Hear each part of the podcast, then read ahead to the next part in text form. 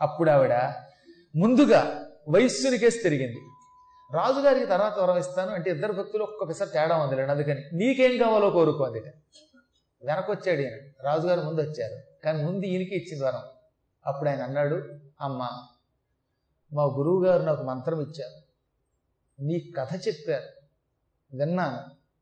ఈ కథ విన్నాక యజ్ఞం చేసే ముందు కొంత మాయలో ఉండి నా భార్య నా పిల్లలు నా ఆస్తి నా వ్యాపారం తిరిగి రావాలనుకున్నాను. కానీ ఇప్పుడు నిన్ను దర్శనం చేసుకున్నాక నాకు ఈ సంసారం మీద వ్యామోహం పోయింది. నాకేం వద్దన్నాడు ఆయన?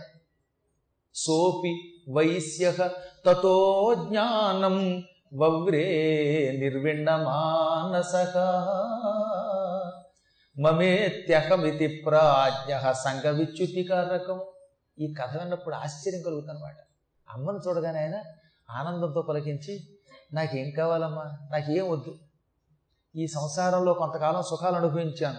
ఆ సుఖాలు ఈ బంధాలు ఇవన్నీ ఇప్పుడు నన్ను విడిచిపెట్టాయి. నీ దివ్యమంగళ విగ్రహం చూశాక మళ్ళీ నాకేమో ఆ స్థలం కావాలి ఇల్లు కావాలి సుఖాలు పొందాలనిపిస్తుందా? నాకు జ్ఞానం కావాలి ఈ సాంగత్యం పోవాలి ఈ భవబంధాలు తొలగిపోవాలి శాశ్వతంగా నీ దగ్గర ఉండాలి ఆ వరమి అనగానే తథాస్తు. నీవు కొంతకాలం ఇంకా జీవిస్తావు. ఈ కాలంలో నీకు జ్ఞానం ఉంటుంది సంసార బంధం ఉండదు నీ ఇలాంటి జ్ఞాని నాకు కావాలి ఈ చివరి జీవితం కూడా నన్నే తలుచుకుంటూ గడుపుతావు ఆ తర్వాత పునర్జన్మ ఉండదు శాశ్వతంగా మణిద్వీపంలో నా దగ్గరికి వస్తామని వరం ఇచ్చింది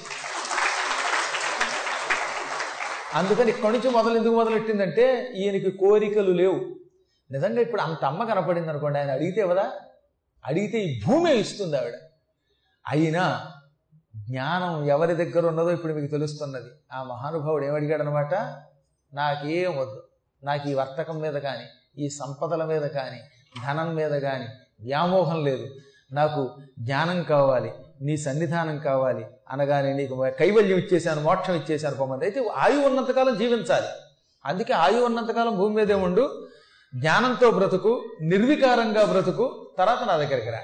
అని ఇప్పుడు రాజుగారికి తిరిగింది. ఈ రాజుగారు అవసరం ఉన్నారండో అందుకనే ఆవిడ ఇటు తిరిగింది. ఆయన కూడా సామాన్యుడేం కాదు. ఆయన వల్ల భవిష్యత్తులో ఒక పని జరగాలి మనకి. ఆ పని జరగాలి గనకే తల్లిని ఆయన మోక్షం అడగలేదు.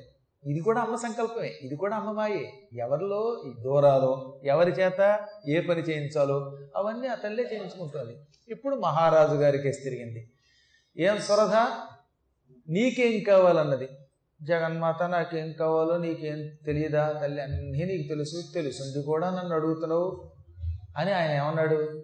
నా సామ్రాజ్యం శత్రువుల వల్ల ఇరుక్కుపోయి పాడైపోయింది. శత్రువులు నా మీద దాడి చేశారు కోలా విధ్వంసులు నా రాజ్యం అంతా లక్కున్నారు. నా మంత్రులంతా కంత్రీలైపోయి శత్రువులతో కొమ్మక్కైపోయారు. ఈ విధంగా మంత్రుల వల్ల నా భటుల వల్ల నా అనుకున్న వాళ్ళ వల్ల శత్రువులైన కోలా విధ్వంసుల వల్ల నేను తుక్కు కింద ఓడిపోయి రాజ్యం కోల్పోయి కోశాగారం కోల్పోయి అడవుల పాలైపోయాను. నా రాజ్యం తిరిగి కావాలి. నా శత్రువులు మిత్రులు అవ్వాలి నా మంత్రులు తిరిగి నా మంత్రులు అవ్వాలి నా భార్య తప్పిపోయిన నా పిల్లలు తిరిగి నాకు దక్కాలి. ఈ కోలా విధ్వంసులను పిలవడే ఆ రాక్షసులు లాంటి శత్రువులు నశించిపోవాలి. మళ్ళీ నా బంధువులంతా ఒక చోట చేరాలి. నేను చక్కగా రాజ్య పరిపాలన చేయాలి. నా కోశాగారం అంతా పాడి చేసేసారేమో. ఇప్పుడు ఓవర్ డ్రాఫ్ట్తో బతుకుతున్నారేమో. నా కోశాగారం మళ్ళీ సంపదలతో నిండిపోవాలనగానే శోభం. హత్వా రిపూర స్ఖలితం తవ తత్ర భవిష్యతి అన్నది దేవత. నీకు నేను అదృశ్యమైపోయిన కొద్ది రోజులకే నీ రాజ్యం తిరిగి వస్తుంది. నీ మంత్రులు నీ భటులు నీ దగ్గరకు వస్తారు. నిన్ను తీసుకెళ్ళి సింహాసనం మీద కూర్చోబెడతారు. నీ భార్య నీకు తిరిగి లభిస్తుంది. ఆ తర్వాత నీ కోశాగారం బాగా అభివృద్ధి అవుతుంది నువ్వు తిరిగి హాయిగా రాజ్య పరిపాలన చేస్తావు. ఆ తర్వాత ఇక్కడితో నీకు వరం ఆపట్ల. ఈ జన్మలో చాలా కాలం సుఖాలు అనుభవించాక సూర్య భగవానుడికి ఆయన రెండో భార్య ఛాయాదేవికి సూర్య సావర్ణి అనే పేరుతో కొడుగ్గా పడతావు. ఈ వైవస్వత మనువు వెళ్ళిపోయాక ఎనిమిదవ మనువుగా నువ్వు అవుతావు అన్నాడు సూర్యాత్ జన్మ సమాసాధ్య సావర్నిర్భవితామనుహు. అన్నది సూర్యుడి నుంచి పుడతావు నువ్వు అని అమ్మ ఆశీర్వదించి అదృశ్యరాలైపోయింది. దాంతో వర్తకోత్తముడేమో జ్ఞానం కోసం హిమాలయాలకు వెళ్ళి అక్కడ కొంతకాలం తపస్సు చేసి అమ్మవారి మణిద్వీపానికి వెళ్ళిపోయాడు. ఇప్పుడు రాజుగారికి ఆవిడ వరం ఇచ్చిందిగా రెండు రోజులు తిరగకుండానే మూడు రోజులు తిరగకుండానే మంత్రులు భటులు పరుగు పరుగున అక్కడికి వచ్చారట. వాళ్ళు వచ్చి గురువుగారి దగ్గర కూర్చొని గురుదేవ మీ అనుగ్రహం వల్ల యజ్ఞం చేశాం. అమ్మ ప్రత్యక్షమైంది వరాలు ఇచ్చిందని చెప్పి గురువు గారికి కృతజ్ఞతలు చెబుతూ గురువుని పూజిస్తున్నాడు ఆ సమయంలోన. గురుపూర్ణి వచ్చి ఉంటుందిలేండి. అందుకని గురువుగారి పాదాలు పట్టు పూజిస్తున్నాడు. ఎంతలో మంత్రులు వచ్చి గురువుగారు క్షమించండి మీ ఎదురుగుండా మేము మా రాజుగారికి ఒక శుభవార్త చెప్పడానికి వచ్చామని కానీ గురువుగారు నాకు తెలిసిదే చెప్పండి అన్నట్టే. అప్పుడు మంత్రులు మహారాజా మేము శత్రువుల యొక్క మాయలో పడి అన్యాయం చేశాం మీకు.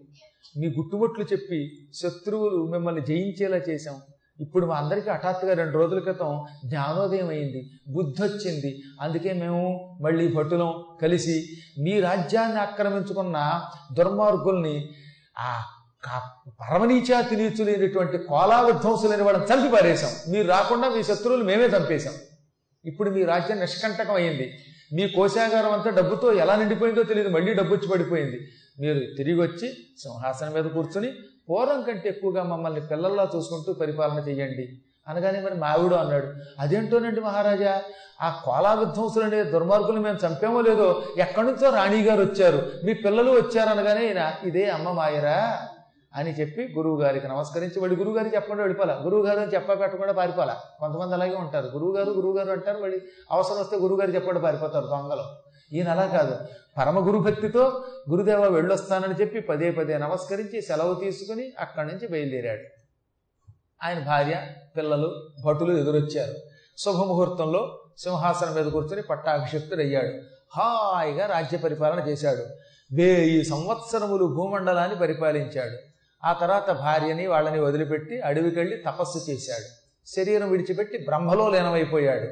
బ్రహ్మలో లీనమైపోయి ఇప్పుడు ప్రస్తుతం సూర్య భగవానుడి యొక్క రెండో భార్య కుమారుడే పుట్టాడనమాట. సూర్యుడికి పెద్ద భార్య పేరు సన్యాదేవి ఆవిడ కుమారుడు వైవస్వతమును మనల్ని పరిపాలిస్తున్నాడు. రెండో భార్య ఛాయ అని చెప్పాగా ఆ ఛాయాదేవికి మొదటి కొడుకై పుట్టి ప్రస్తుతం పైన ఉన్నాడు సూర్యుడి దగ్గర. ఆయన వెయిటింగ్ లిస్ట్లో ఉన్నాడు ఇప్పుడు ప్రస్తుతం. ఇప్పుడు ఈ కలియుగాంతం అయిపోయాక మనకి రేపొద్దున బలిచక్రవర్తి ఇంద్రుడు అవుతాడు. ఈయన మనకి సూర్య సావర్ణి అనే పేరుతో మనువు అవుతాడు. ఈ విధముగా సూర్యుడు కొడుకు ఈ పుట్టి మనువు అవ్వబోతున్నాడు. అమ్మ అనుగ్రహం ఇలా ఉంటుంది. అని ఈ కథంతా ఎవరు చెప్పారు? మార్కండేయుడు క్రోష్టుకి చెప్పాడు. ఈ మార్కండేయ పురాణం. మార్కండేయ మహర్షి క్రోష్టుకి ధర్మపక్షులు జైమినికి చెప్పే నైమిశారణ్యంలో సౌనకాది మహర్షులకు సూత్రుడు చెప్పాడు. ప్రొఫెసర్ పద్మాకర్ గారు మీకు చెబుతున్నారు.